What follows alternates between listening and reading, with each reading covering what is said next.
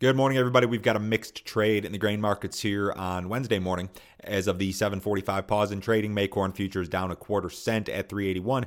May soybeans up three and a half at 907. May Chicago wheat down four and a half at 522 and three quarters. May Kansas City wheat down two and a half at 455 and three quarters. We've had a little bit of strength in the uh, row crop markets here this week. Uh, corn market in particular has acted well, and uh, the wheat market uh, hadn't been acting terribly, but but uh, some downward pressure here again today. And we've still got a big fund along, or maybe not as big of a fund along in the wheat market. Um, and I think there's still risk of liquidation there. The big story yesterday was that the Fed made this emergency, I guess you could call it, interest rate cut. They cut its they cut their key benchmark lending rate a half a percentage point, which is a big cut, down to a range of one percent to one and a quarter percent. Uh, this is what Jay Powell said. The virus and the measures that are being taken to contain it will surely weigh on economic activity both here and abroad for some time. U.S. 10 year Treasury yields fell below 1% in intraday trading for the first time ever yesterday. Equity markets fell sharply yesterday despite the news, but then rallied back uh, here this morning. Now, I think that that rally that we saw in, in the stock market on Monday was probably, you know, the, the rumor about the rate cut was floating around, and that's why we rallied. Then we kind of sold off on the news, and we're back higher this morning. So, have we found footing? Have we found a bottom? I think it's probably too early to say that. A lot of traders expecting additional rate cuts this year. Uh, we'll see if that comes to fruition as well.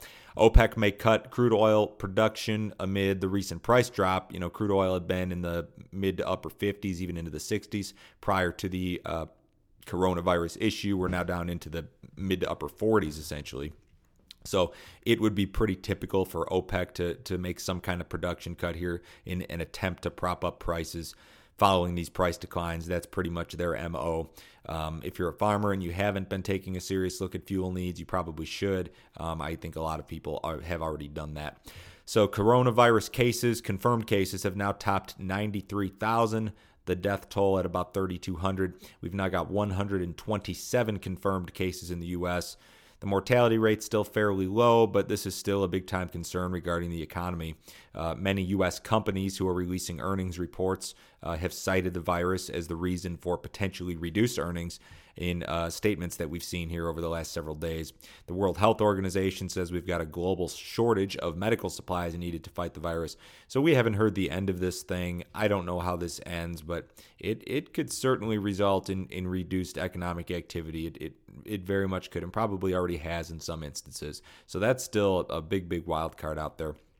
A lot of the Chinese tariff exemptions will go into effect this week. I heard some chatter yesterday that China could be looking for some U.S. corn. I don't know if there's any truth to that or not. We'll find out uh, at some point.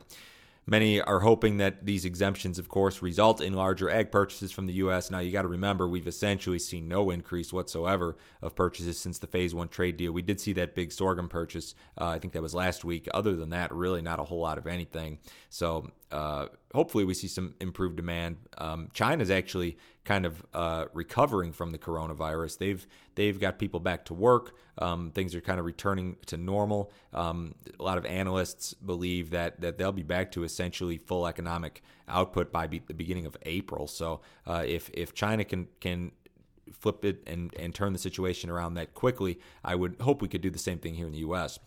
Analysts continue to project record soybean output in Brazil. Uh, FC Stone's pegging the crop at 124.2. That's pretty much in line with a lot of the other estimates we've seen in the 124 to 125 range. Some southern areas of the country has turned have turned dry, but analysts still almost unanimously projecting a record crop. So, because of that huge crop, because of the cheap currency in Brazil, because of that freight advantage to China, it's very unlikely that U.S. soybeans will be competitive uh, versus Brazil soybeans in regard to China uh, at any point between now and U.S. harvest. It's it's going to be an uphill battle for beans on the export market, at least to China. I want to make a couple comments on the carry and the corn market, which is pretty much non existent.